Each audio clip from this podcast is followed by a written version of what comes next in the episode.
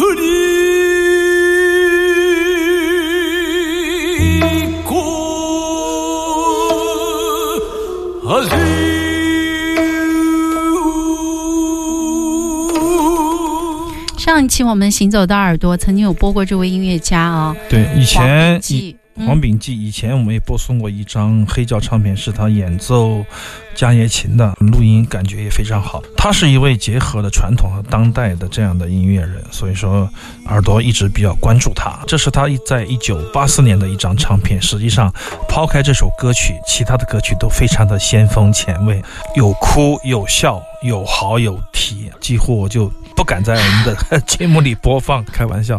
但是呢，这首曲子比较中正，所以说我们拿出来跟大家一起来分享。我们听到的这个吹奏的乐器叫做大琛啊，以前在节目里介绍过韩国的笛子，琴是弦琴，不是伽叶琴，比伽叶琴稍微体积小一点。杖鼓由这个黄秉基亲自来打这个一下一下鼓你听到那个啊哎哎，对对对对嗯。那么这首曲子实际上是。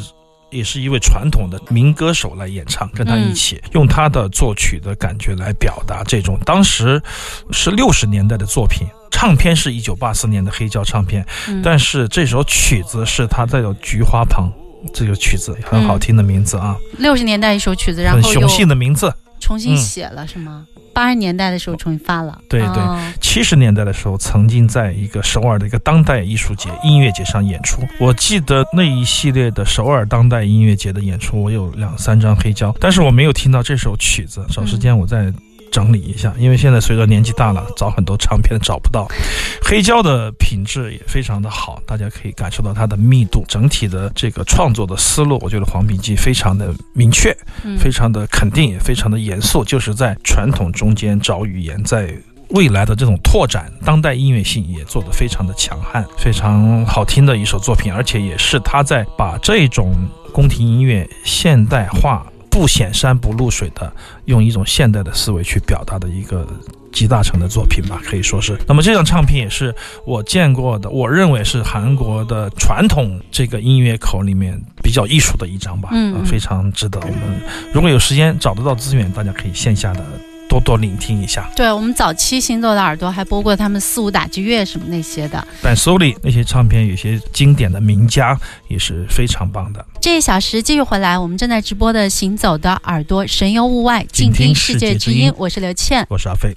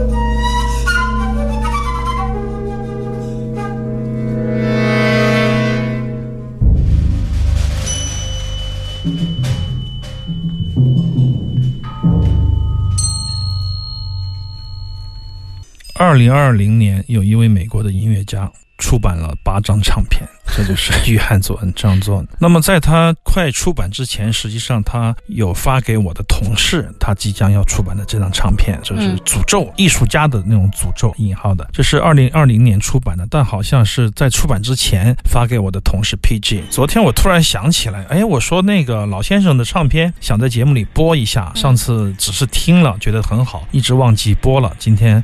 我就让我的同事拷给我，我就来跟大家播一下。实际上，这个唱片的实体已经出版了，八张，非常棒的一张室内乐的唱片，确实非常的天才，不服不行。在我即将要宣告在节目里对外宣告对他失去耐心 的时候，他突然来了这么一张唱片，我觉得让我对他的尊敬又多了几分。尽管他们因为疫情没有能够来到我们深圳，我们的爵士音乐界，但仍然在这种音乐上表示了我们的友谊，表现了他的情谊和他的一种谦卑的态度。他们几乎每发一张唱片，有什么想法，隔壁的一个老友，哪怕是新冠去世了，他都会写邮件跟我的同事聊聊这样的话题啊。我觉得非常好的一种心态，而且也是为艺术而生的人，这一点让我。深深被打动。那么这张唱片实际上封面应该可以看到高更的照片吧？因为它是送给这些疯狂的野蛮人的。那么这首曲子也叫《野蛮人》，它是塔希提语里面的一个土语，但是演奏的时候呢，用了这个欧洲的这种室内乐的配置，感觉像一个。前卫交响乐一样，对，非常的精彩的室内乐的作品，我觉得只有他可以做到如此的高产。据你这个 Mark Grable 在书店有一天即兴的时候，好像是小雨还是他们问他，就是哎，约翰佐恩他为什么出那么多唱片？他是不是一个也是一个很成功的商人？怎么怎么样怎么怎么样？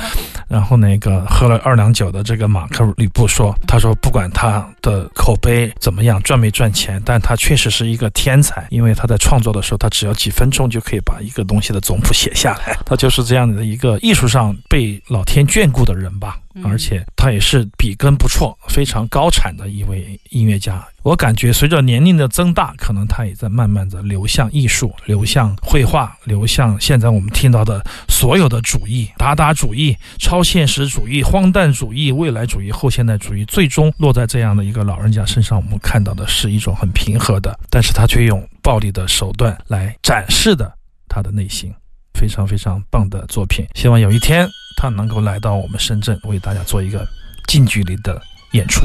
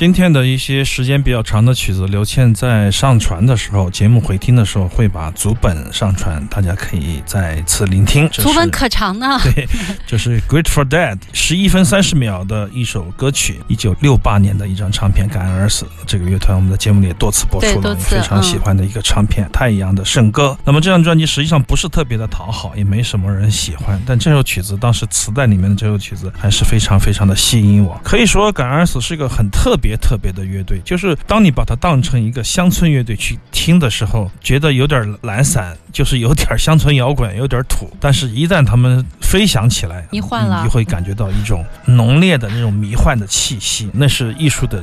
滋味也是一种朝圣一般的感觉吧，可以这样形容。我当时升华，哎，有的人翻译成“死之华”，我觉得挺好的，华丽的华，升华的华。比如说这次这个返场七十二小时，我有一天看到夏利的那个小本儿，他有一个小本儿，老马说什么他都写在小本儿上嘛，曲目啊什么的，我就看到一个中文“感恩死”，感恩死，我这啥情况啊？他这个老马说的，我问老马，我们的这个意子的返场这个民谣啊，是到底要怎么演？怎么即兴方面是要注意些什么？他说老马描述了半天也描述不清楚，后面甩了一句“感恩而死”那样的，就是 一下就具就一下就象化了。对，就具体化，告诉你嗯就是飞，就是 不断的飞翔、降落，然后再次烘托。